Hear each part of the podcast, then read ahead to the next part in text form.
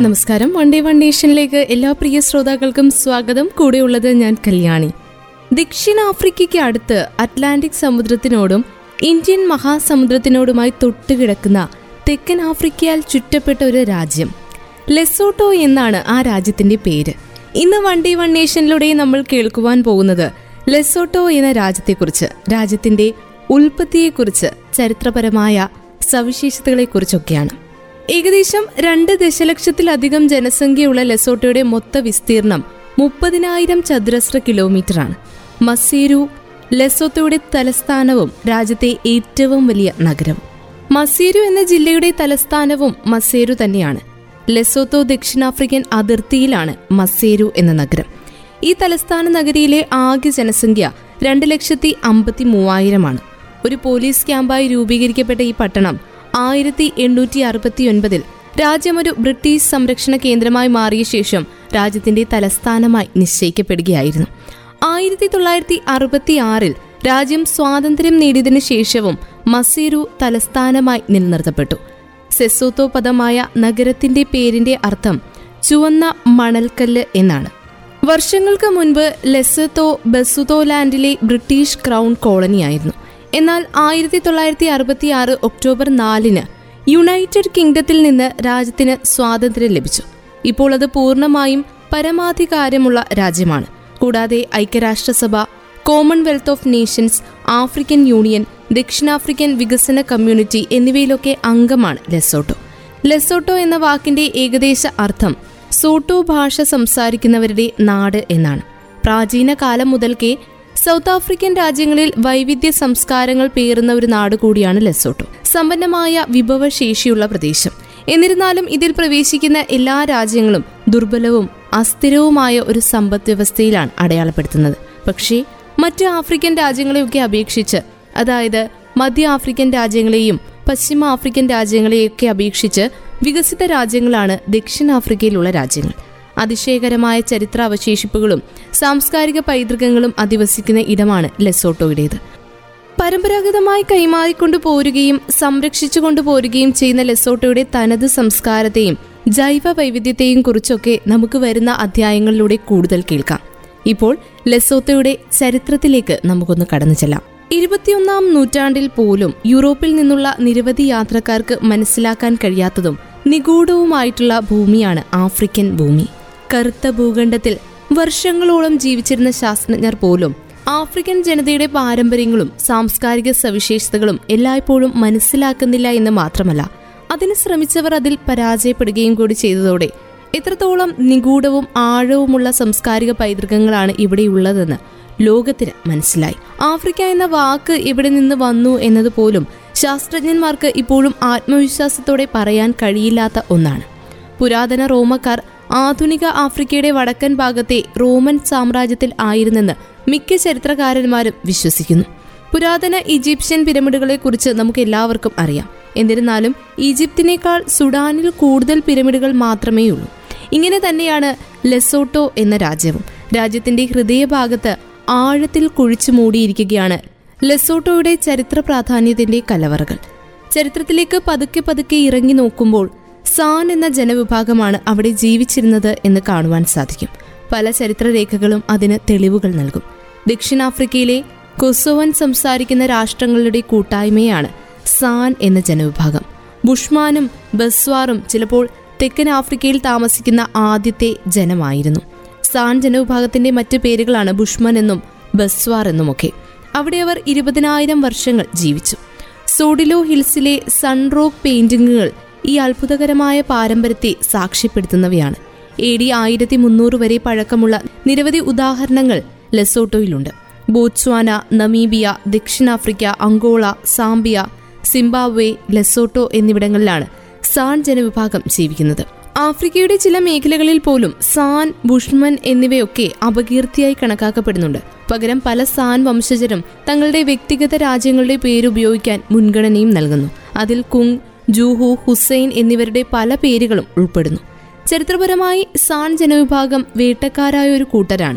വെള്ളം മത്സ്യം ഭക്ഷണത്തിന് പകരം ഉപയോഗിക്കാവുന്ന ഭക്ഷണ സാധനങ്ങൾ എന്നിവയുടെയൊക്കെ അടിസ്ഥാനത്തിൽ വർഷത്തിലുടനീളം അവർ സഞ്ചരിച്ചുകൊണ്ടിരുന്നു. എന്നാൽ കഴിഞ്ഞ രണ്ടായിരം വർഷത്തെ കാലഘട്ടത്തിൽ ആഫ്രിക്കയിൽ മറ്റൊരിടത്തു നിന്നുള്ള പരുത്തിവാദികളും കാർഷിക വിഭാഗക്കാരും എത്തിയതോടെ സാൻ വംശജർ തങ്ങളുടെ പരമ്പരാഗത ഭൂപ്രദേശങ്ങളിൽ നിന്ന് പിന്മാറി. പതിനേഴും പതിനെട്ടും നൂറ്റാണ്ടുകളിൽ കൊളോണിയലിസ്റ്റുകൾ ഈ ഇടപെടലുകൾക്ക് പരിഹാരവും ഉണ്ടാക്കി. ഈ മേഖലയിലെ കൂടുതൽ ഫലഭൂയിഷ്ടമായ പ്രദേശങ്ങൾ സ്വകാര്യ ഫാമുകൾ സ്ഥാപിക്കാൻ കീഴടക്കാൻ എത്തിയവർ ആരംഭിച്ചതോടെ സാൻ അവിടെ നിന്നും പലായനം ചെയ്യുവാൻ തുടങ്ങി. ഇപ്പോഴും ദക്ഷിണാഫ്രിക്കയുടെ വരണ്ട കാലാഹാരി മരുഭൂമിയുടെ പ്രദേശങ്ങളിൽ സാൻ ജനവിഭാഗത്തെ കാണാം. സാൻ ജനവിഭാഗം ലെസോട്ടോയിൽ താമസിച്ചിരുന്നു എന്നതിന് തെളിവുകൾ നൽകുന്ന ഒരുപക്ഷെ ലെസോട്ടോയുടെ പർവത നിരകളാണ്. ആ കറുത്ത പടുകൂറ്റൻ പർവത നിരകളിൽ സാൻ ജനത തങ്ങളുടെ വിശേഷമായ കല പാറകളിൽ കൊത്തിവെച്ചിരുന്നു. ചരിത്രത്തിന്റെ തിരുശേഷിപ്പുകളായി ഇന്നും ലെസോട്ടോയുടെ മലനിരകളിൽ ആ ചിത്രങ്ങൾ കാണാം. രാജ്യത്തെ ആധുനിക മനുഷ്യരായാണ് സാൻ ജനത ഉത്ഭവിക്കുന്നത്. അവർ കുടുംബങ്ങളായി ഒരുമിച്ച് കോളനിയായാണ് താമസിക്കുന്നത്. പരമ്പരാഗത സാൻ സംസ്കാരത്തെക്കുറിച്ച് സംസാരിക്കുമ്പോൾ അവർ കൂട്ടമായി താമസിക്കുമെങ്കിൽ കൂടി ഓരോരോ കൂട്ടായ്മകളായാണ് താമസിക്കുന്നത്. ഒരു കൂട്ടത്തിൽ തന്നെ പതിനഞ്ച് എണ്ണം വരെ ഉണ്ടാകും. ഏതാണ്ട് ഒരു ലക്ഷത്തോളം സാൻ വംശജർ ആഫ്രിക്കയിൽ ജീവിക്കുന്നതായി കണക്കാക്കപ്പെടുന്നു. ബാക്കിയുള്ളവരുടെ ഒരു ചെറിയൊരു ഭാഗം മാത്രമാണ് അവരുടെ പരമ്പരാഗത ജീവിതശൈലി അനുസരിക്കാൻ ജീവിക്കാൻ കഴിയുക. ലോകത്തിന്റെ മറ്റു ഭാഗങ്ങളിൽ പല ആദ്യ രാജാക്കന്മാരും ചെയ്യുന്നത് പോലെ ഭൂരിഭാഗം സാൻ വംശജരും ആധുനിക സംസ്കാരം അവരുടെ മേൽ ചുമത്തപ്പെട്ട നിയന്ത്രണങ്ങൾക്ക് ഇരയാകുന്നുമുണ്ട്. സർക്കാരിന്റെ വിവേചനവും ദരിദ്രപരമായിട്ടുള്ള പെരുമാറ്റവും സാമൂഹ്യമായിട്ടുള്ള തിരസ്കരണവും സാംസ്കാരിക അസ്തിത്വ നഷ്ടവുമൊക്കെ ഇന്നത്തെ അവരുടെ സാമൂഹ്യ സാഹചര്യങ്ങളെ ബാധിക്കുന്നുണ്ട്. ഒരിക്കൽ അവർ ചെയ്തിരുന്നത് പോലെ ഭൂമിയിലുടനീളം സ്വതന്ത്രമായി സഞ്ചരിക്കാൻ അവർക്ക് കഴിയില്ല. മിക്കവരും ഇപ്പോൾ കൃഷിസ്ഥലങ്ങളിലോ പ്രകൃതി സംരക്ഷണത്തിലോ തൊഴിലാളികളാണ്. മറ്റുള്ളവർ അവരുടെ വരുമാനത്തിനായി സംസ്ഥാന പെൻഷനുകൾ മാത്രം ആശ്രയിച്ചിരിക്കുന്നു. എന്നിരുന്നാലും സാൻ എന്ന ജനവിഭാഗം ഇപ്പോഴും അവരുടെ അതിജീവനത്തിന്റെ കഴിവുകൾ പലരും ആദരിക്കുകയും ചെയ്യുന്നു. അതിൽ ട്രക്കിംഗ് വേട്ട ഭക്ഷ്യ ഔഷധ സസ്യങ്ങളുടെ വിപുലമായ അറിവ് ഇതൊക്കെയാണ് ഉൾപ്പെടുന്നത്. ചില മേഖലകളിലെങ്കിലും സാംസ്കാരിക കേന്ദ്രങ്ങളും ടൂറിസ്റ്റ് ആകർഷണങ്ങളുമൊക്കെ മറ്റുള്ളവരെ പഠിപ്പിക്കുന്നതിലൂടെ സാൻ ആളുകൾക്ക് ഈ വൈദഗ്ധ്യം വ്യത്യസ്തമായി ജീവിക്കാൻ കഴിയും. വേനൽക്കാലങ്ങളിൽ അവർ ഒരു താൽക്കാലിക പ്രദേശങ്ങളിലാണ് താമസിക്കുന്നത്. പിന്നീട് ശൈത്യകാലത്ത് അവർ മറ്റു പല പ്രദേശങ്ങളിലേക്ക് ചേക്കേറുകയും ചെയ്യും. ചില സമയത്തെങ്കിലും ജലസ്രോതസ്സുകൾക്ക് അരികുകളിലാണ് സാൻ സമൂഹം കൂടുതലായി ചേക്കേറി താമസിക്കുന്നത്. ലോകത്തിൽ തന്നെ ഇപ്പോൾ കലർപ്പില്ലാതെ നിലനിൽക്കുന്ന ആദിമ ഗോത്രങ്ങളിൽ ഒന്ന് സാൻ ജനവിഭാഗമാണ്. മുപ്പത് വർഷം മുൻപേ കലഹാരിയിൽ സാൻ വംശക്കാർ പാർക്കാൻ തുടങ്ങിയിരുന്നു. ഇന്ന് ലോകത്തിൽ ജീവിച്ചിരിക്കുന്ന അൻപത്തി അയ്യായിരം സാനുക്കളിൽ അറുപത് ശതമാനവും ബോട്സ്വാനയിലാണ് കഴിയുന്നത്. മുപ്പത്തിയഞ്ച് ശതമാനം നമീബിയയിലും ബാക്കി ദക്ഷിണാഫ്രിക്ക അങ്കോള സാംബിയ സിംബാബ്വെ എന്നീ രാജ്യങ്ങളിലാണ് പാർക്കുന്നത്. ആദ്യകാല യൂറോപ്യന്മാർ ബുഷ്മൻ എന്നാണ് ഇവരെ വിളിച്ചിരുന്നത്. ഇവർ മെലിഞ്ഞവരും ഉയരം കുറഞ്ഞവരുമാണ്. ഇവരുടെ ഭാഷ ഖൊയ്സാൻ എന്നാണ് വിളിക്കുന്നത്. പല മേഖലകളിലേക്ക് പിന്നീട് കുടിയേറിയ ബന്ധുഗോത്രങ്ങളും സാനുക്കളും ഒക്കെ ഇവർ ഉപദ്രവകാരികളല്ലെന്ന് മനസ്സിലാക്കുകയും പിന്നീട് ഇവരോട് ഒത്തുകൂടി സഹവർത്തിക്കുകയും ചെയ്തു. പരമ്പരാഗതമായി തന്നെ കൃഷി ചെയ്യാൻ അറിയാത്ത നാടോടികളായിട്ടുള്ള നായാട്ടുകാരാണ് സാൻ ജനവിഭാഗം. ഇവർക്ക് കൃഷിക്കളമോ കന്നുകാലികളോ ഗോത്രത്തലവനോ ഒന്നുമില്ല. വിതയ്ക്കാതെയും കൊയ്യാതെയും ലോകത്തിന്റെ ഒരു ഓരത്ത് അവർ ജീവിച്ചു പോകുന്നു. ഗോത്രകലാപങ്ങളും ഇവർക്കിടയിൽ കുറവാണ്. കാരണം ഇവർ അങ്ങനെ അപകടകാരികളല്ല. സാനുക്കളെക്കുറിച്ച് നിരവധി കെട്ടുകഥകൾ നിലവിലുണ്ടെങ്കിലും പരസ്പരം സ്നേഹത്തിലും സഹവർത്തത്തിലും ജീവിക്കുന്ന ജനവിഭാഗമാണ് സൗത്ത് ആഫ്രിക്കയിലുള്ള സാൻ ജനവിഭാഗം.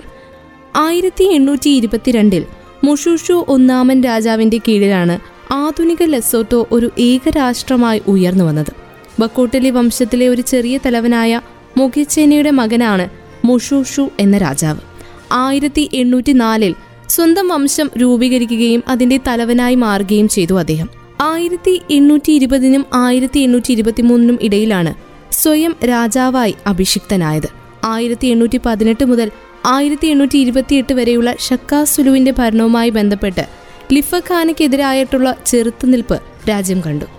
അങ്ങനെ അവിടെ മുൻ എതിരാളികളുമായി ചേർന്ന് അദ്ദേഹവും അദ്ദേഹത്തിന്റെ അനുയായികളും ബുദ്ധ ബുഫെ എന്ന പർവതത്തിൽ താമസമാക്കി. ആയിരത്തി എഴുന്നൂറ്റി തൊണ്ണൂറ്റിയഞ്ചിൽ ഫ്രഞ്ച് സഖ്യകക്ഷിയായ ഡച്ചിൽ നിന്ന് ബ്രിട്ടീഷുകാർ പിടിച്ചടക്കിയതിനെ തുടർന്ന് കീപ്പ് കോളനി വിട്ടുപോകുന്ന ബ്രിട്ടീഷ് ഡച്ച് കോളനിക്കാർ തമ്മിലുള്ള സംഘർഷങ്ങളിൽ നിന്നാണ് ഈ രാജ്യത്തിന് കൂടുതൽ പരിണാമങ്ങൾ ഉടലെടുത്തത്. പാരീസ് ഇവാഞ്ചലിക്കൽ മിഷണറി സൊസൈറ്റിയിൽ നിന്നുള്ള മിഷണറിമാരായിട്ടുള്ള തോമസ് അർബോസൈറ്റ് യൂജിൻ കസാലിസ് കോൺസ്റ്റൻ ഗൊസെലൻ ഇവരെയൊക്കെ മോറിജയിലാണ് പാർപ്പിച്ചത്. മോറിജയിൽ സ്ഥാപിച്ച പാർപ്പിടങ്ങളിൽ ഇവർ താമസിക്കുകയും സെസോത്തോ ഓർത്തോഗ്രാഫി എന്നത് വികസിപ്പിച്ചെടുക്കുകയും ചെയ്തു. ആയിരത്തി എണ്ണൂറ്റി മുപ്പത്തിയേഴിനും അൻപത്തിയഞ്ചിനും ഇടയിൽ സെസോത്തോ ഭാഷയിൽ അച്ചടിച്ച കൃതികൾ വികസിപ്പിച്ചെടുത്തു. വിദേശകാര്യങ്ങൾ നുഴഞ്ഞുകയറ്റക്കാരായ യൂറോപ്യന്മാർക്കും ഗ്രിക്വ ജനതയ്ക്കുമെതിരെ ഉപയോഗിക്കുന്നത് നയതന്ത്ര ചാനലുകൾ സ്ഥാപിക്കുവാനും തോക്കുകളൊക്കെ സമ്പാദിക്കുവാനും ഈ ഒരു ഭാഷയിൽ അച്ചടിച്ച കൃതികൾ ഈ ഒരു ഓർത്തോഗ്രഫി വികസിപ്പിച്ചെടുത്തതിലൂടെ അവർക്ക് സാധിച്ചു. കേപ്പ് കോളനിയിൽ നിന്നുള്ള ട്രെക് ബോർമാർ ബസുത്തോ ലാൻഡിന്റെ പടിഞ്ഞാറൻ അതിർത്തിയിലെത്തി അതിന്റെ ഭൂമിയിൽ അവകാശം ഉന്നയിച്ചു. അതായിരുന്നു രാജ്യം കണ്ട ഏറ്റവും കലാപത്തിന് ഊന്നൽ നൽകിയത്. അതിൽ ആദ്യത്തേത് ജാണ്ടി വിന്നാർ എന്ന പ്രദേശത്തെ അടിസ്ഥാനപ്പെടുത്തിയിട്ടാണ്. ആയിരത്തി എണ്ണൂറ്റി മുപ്പത്തിയെട്ട് മെയ് ജൂൺ മാസങ്ങളിൽ മാട്ലാകെങ് പ്രദേശത്ത് ഇവർ താമസമാക്കി. ഇൻകമിംഗ് ബോയർമാർ ഇരുവർക്കും ഇടയിലുള്ള ഭൂമി കോളനിവൽക്കരിക്കാൻ ശ്രമിച്ചു. നദികളും കാലിഡോണിന്റെ വടക്കുഭാഗവും പോലും സോതു ജനത ഉപേക്ഷിച്ചുവെന്ന് അവകാശപ്പെട്ട് അവരുടെ ഭൂമി കയ്യേറി. മുഷൂഷു പിന്നീട് കേപ്പ് കോളനിയിലെ ബ്രിട്ടീഷ് ഗവർണറായ സർ ജോർജ് തോമസ് നേപ്പിയറുമായി ഒരു ഉടമ്പടിയിൽ ഒപ്പുവെച്ചു. അത് ധാരാളം ബോയർമാർ താമസിച്ചിരുന്ന ഓറഞ്ച് നദിയുടെ പരമാധികാരം കൂട്ടിച്ചേർത്തു. രോഷാകുലരായ ബോയർമാർ ആയിരത്തി എണ്ണൂറ്റി നാൽപ്പത്തിയെട്ടിൽ ഒരു ചെറിയ ഏറ്റുമുട്ടലിൽ അടിച്ചമർത്തപ്പെട്ടു. പിന്നീട് ആയിരത്തി എണ്ണൂറ്റി അൻപത്തിയൊന്നിൽ കൊളോണിയാമിൽ വെച്ച് ഒരു ബ്രിട്ടീഷ് സൈന്യത്തെ ബസദോസ് സൈന്യം പരാജയപ്പെടുത്തി. ഇത് ബ്രിട്ടീഷുകാർക്ക് നാണക്കേടുണ്ടാക്കുന്ന യുദ്ധത്തിന് കാരണമായി. പിന്നീട് ഒരു വർഷത്തിന് ശേഷം ആയിരത്തി എണ്ണൂറ്റി അൻപത്തിരണ്ടിൽ മറ്റൊരു ബ്രിട്ടീഷ് ആക്രമണവും രാജ്യം കണ്ടു. അതിന്റെ ചെറുത്തുനിൽപ്പിന് ശേഷം മൊഷൂഷു ബ്രിട്ടീഷ് കമാൻഡറിന് ഒരു അപ്പീൽ അയച്ചു. അത് നയതന്ത്രപരമായി നിലനിന്ന തർക്കങ്ങളെല്ലാം പരിഹരിച്ചു. തുടർന്ന് ആയിരത്തി എണ്ണൂറ്റി അൻപത്തി മൂന്നിൽ മറ്റേലോക്കോവയെ പരാജയപ്പെടുത്തി. ആയിരത്തി എണ്ണൂറ്റി എൺപത്തിനാലിൽ ബ്രിട്ടീഷുകാർ ഈ പ്രദേശത്ത് നിന്ന് പിൻവാങ്ങി. പിന്നീട് മുഷൂഷു ഫ്രീ സ്റ്റേറ്റ് ബസോത്തോ വാർ എന്നറിയപ്പെടുന്ന ബോയേഴ്സുമായി നിരവധി യുദ്ധങ്ങൾ നടത്തി. തൽഫലമായി മൊഷൂഷുവിനും പടിഞ്ഞാറൻ ഭാഗത്തുള്ള താഴ്ന്ന പ്രദേശങ്ങളുടെ വലിയൊരു ഭാഗം നഷ്ടപ്പെടുകയുമുണ്ടായി. ആയിരത്തി എണ്ണൂറ്റി അറുപത്തിയേഴിൽ മൊഷൂഷു വിക്ടോറിയ രാജ്ഞിയോട് അഭ്യർത്ഥിച്ചപ്പോൾ ബോയേഴ്സുമായുള്ള അവസാന യുദ്ധം അവസാനിച്ചിരുന്നു. ആയിരത്തി എണ്ണൂറ്റി അറുപത്തിയെട്ടിൽ ബസോത്തോ ലാൻഡ് ഒരു ബ്രിട്ടീഷ് സംരക്ഷിത പ്രദേശമാക്കാൻ സമ്മതിച്ചത് ഈ യുദ്ധത്തിനു ശേഷമാണ്. പിന്നീടാണ് മൊഷൂഷുയുടെ നിയന്ത്രണത്തിൽ നിന്നും ലെസോട്ടോ എന്ന രാജ്യം ബ്രിട്ടീഷുകാരുടെ കരവലയത്തിലേക്ക് പോകുന്നത്. ആയിരത്തി എണ്ണൂറ്റി അറുപത്തി ഒൻപത് മുതൽ ആയിരത്തി തൊള്ളായിരത്തി അറുപത്തി ആറ് വരെ ബ്രിട്ടീഷുകാരാണ് ലെസോട്ടോ അടക്കി വാണത്. ആയിരത്തി എണ്ണൂറ്റി അറുപത്തി ഒൻപതിൽ ബ്രിട്ടീഷുകാർ അലിവാൽ നോർത്ത് എന്ന സ്ഥലത്ത് വെച്ച് ബൊയേഴ്സുമായി ഒരു ഉടമ്പടിയിൽ ഒപ്പുവെച്ചു. ആ ഉടമ്പടിയോടെ ബസൂത്ത ലാൻഡിന്റെ അതിർത്തികളും അവർ നിർവചിച്ചു. ബ്രിട്ടീഷ് ഭരണം കൈയാളുന്നതുവരെ അവിടെ മൊഷൂഷു ആയിരുന്നുവല്ലോ ഭരിച്ചിരുന്നത്. പിന്നീട് ഈ ഒരു ഉടമ്പടിയിൽ ഒപ്പുവെച്ചതിന് ശേഷം ലെസോട്ടോയുടെ തലസ്ഥാനത്തെയാണ് ബ്രിട്ടീഷ് ഗവൺമെന്റ് ആദ്യം മാറ്റിയത്. രാജ്യത്തിന്റെ വടക്കു പടിഞ്ഞാറ് മാറിയിട്ടുള്ള അതിർത്തിയിലേക്ക് അത് മാറ്റി. മസേരു എന്ന സ്ഥലമായി പിന്നീട് ബ്രിട്ടീഷ് കോളനിയുടെ ആസ്ഥാനം. പട്ടാള ക്യാമ്പുകൾക്കും പ്രധാനപ്പെട്ട പല സംഭവങ്ങൾക്കും വേദിയായി മസേരു ഇന്നും രാജ്യത്തിന്റെ പ്രധാനപ്പെട്ട നഗരവും തലസ്ഥാനവും മസേരുവാണ് ബസുത്തോലാൻഡിന്റെ ഭരണം ആയിരത്തി എണ്ണൂറ്റി എഴുപത്തിയൊന്നിൽ കേപ്പ് കോളനിയിലേക്ക് മാറ്റുന്നതുവരെ മസേരുവിന്റെ മണ്ണിലാണ് ബ്രിട്ടീഷുകാർ കാലുകൾ ചവിട്ടിയുറപ്പിച്ചു നിന്നത്. മൊഷൂഷോയുടെ വിടവാങ്ങലോടെ ഒരു പരമ്പരാഗത യുഗത്തിന്റെ അവസാനമായി. ആയിരത്തി എണ്ണൂറ്റി എഴുപത് മാർച്ച് പതിനൊന്നിന് മൊഷൂഷോ അന്തരിച്ചപ്പോൾ അതുവരെയുള്ള യുഗത്തിന്റെ അവസാനവും ബസൂത്ത ലാൻഡിന്റെ കൊളോണിയൽ യുഗത്തിന്റെ തുടക്കവും അടയാളപ്പെടുത്തി. താബ ബോസിയിലാണ് അദ്ദേഹത്തെ അടക്കം ചെയ്തത്. ആയിരത്തി എണ്ണൂറ്റി എഴുപത്തിയൊന്നിനും എൺപത്തിനാലിനും ഇടയിലുള്ള കേപ്പ് കോളനി കാലഘട്ടത്തിൽ ബസൂത്തോ ലാൻഡിനെ ബലമായി പിടിച്ചടക്കിയ മറ്റ് പ്രദേശങ്ങൾക്ക് സമാനമായി ഇത് പരിഗണിക്കപ്പെട്ടു. ഇത് ബസൂത്തോയെ ഏറെ അപമാനിക്കുന്ന തരത്തിലുള്ളതായിരുന്നു. അതുകൊണ്ട് തന്നെ ബസൂത്തോയെ അപമാനിച്ച ഈ സംഭവം കാരണം രാജ്യം വീണ്ടും ഒരു യുദ്ധത്തിലേക്ക് പുറപ്പെട്ടു. ആയിരത്തി എണ്ണൂറ്റി എൺപത്തിനാലിൽ ഈ പ്രദേശം ബസൂത്തോ ലാൻഡ് എന്ന പേരിൽ ബ്രിട്ടീഷ് ക്രൗണിന്റെ കോളനിയായി മാറി. മസേറോ അതിന്റെ തലസ്ഥാനവും. പരമ്പരാഗത ഗോത്രത്തലവന്മാർ ഫലപ്രദമായിട്ടുള്ള ആഭ്യന്തര അധികാരമൊക്കെ ഉപയോഗിച്ചിരുന്നുവെങ്കിലും ഇത് ഒരു ഗവർണറുടെ നേരിട്ടുള്ള ഭരണത്തിന്റെ കീഴിലായിരുന്നു. ആയിരത്തി തൊള്ളായിരത്തി അഞ്ചിൽ മസീറുവിനെ ദക്ഷിണാഫ്രിക്കയിലെ റെയിൽവേ ശൃംഖലയുമായി ബന്ധിപ്പിക്കുന്നതിന് ഒരു റെയിൽവേ ലൈൻ ബ്രിട്ടീഷുകാർ നിർമ്മിച്ചു. അങ്ങനെ ലെസോട്ടയിൽ പല പല വികസന പ്രവർത്തനങ്ങൾ ബ്രിട്ടീഷ് ഗവൺമെന്റ് കൊണ്ടുവന്നിരുന്നു. മസേരു ആയിരുന്നു പ്രധാനപ്പെട്ട വ്യവസായ കേന്ദ്രങ്ങളുടെ ആസ്ഥാനം. ബ്രിട്ടീഷുകാർക്ക് അവരുടെ സാമ്രാജ്യങ്ങൾ കെട്ടിപ്പടുക്കാനുള്ള ഭൂമിയായി പതിയെ മസേരു മാറി. ധാരാളം യൂറോപ്യന്മാർ മസ്സേരുവിലേക്ക് ആകർഷിക്കപ്പെടുകയും അവർ അവിടെ പുതിയ വ്യവസായ സംരംഭങ്ങൾ ആരംഭിക്കുകയും ചെയ്തു. അന്ന് ബ്രിട്ടീഷുകാർ അവശേഷിപ്പിച്ച ധാരാളം കെട്ടിട സമുച്ചയങ്ങൾ ഇന്നും ലെസോട്ടോയുടെ പ്രതാപം ഉയർത്തിപ്പിടിച്ചുകൊണ്ട് നിലകൊള്ളുന്നു. പല കെട്ടിടങ്ങളും അന്ന് പണിത പുതുമയോടുകൂടി കേടുപാടുകളെയും ജരാനരകളെയും ഒക്കെ അതിജീവിച്ചുകൊണ്ട് അവിടെ നിലനിൽക്കുന്നു.